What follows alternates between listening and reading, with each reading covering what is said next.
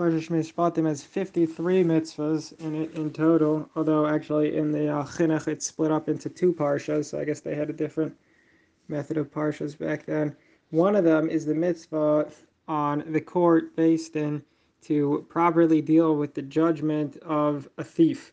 Now this is different than the mitzvah not to steal, which is in a few months in Parshas Kedoshim, and very different than the mitzvah not to kidnap, which is last week this is the mitzvah it has nothing to do with the thief himself. It's the mitzvah on the courts to deal with the thief and to, and to make him pay the correct amount. An interesting case in the Minchas Chinuch here is if you steal a peter chamor.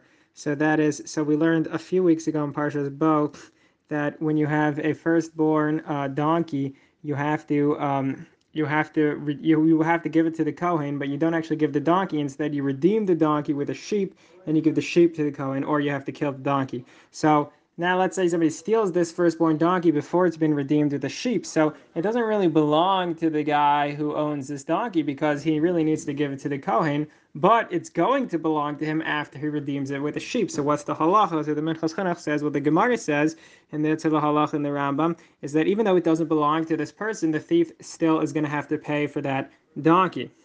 But the Minchas Chinuch says, it could be that that was only talking about a case when the donkey is worth more than the sheep that you are redeeming it with. So then at the end of the day, this donkey is actually valuable to the uh, to the person who owns it. But let's say if, if this person only, uh, it's a very cheap donkey and all of the sheep are that he has are more expensive. So then when he redeems it with the sheep, he's just to end up losing money. So this donkey is actually not an asset, but a liability. So if you stole a donkey like that, a peter chamor like that, you, he says you wouldn't have to pay for it because it's it's got absolutely no value to the person.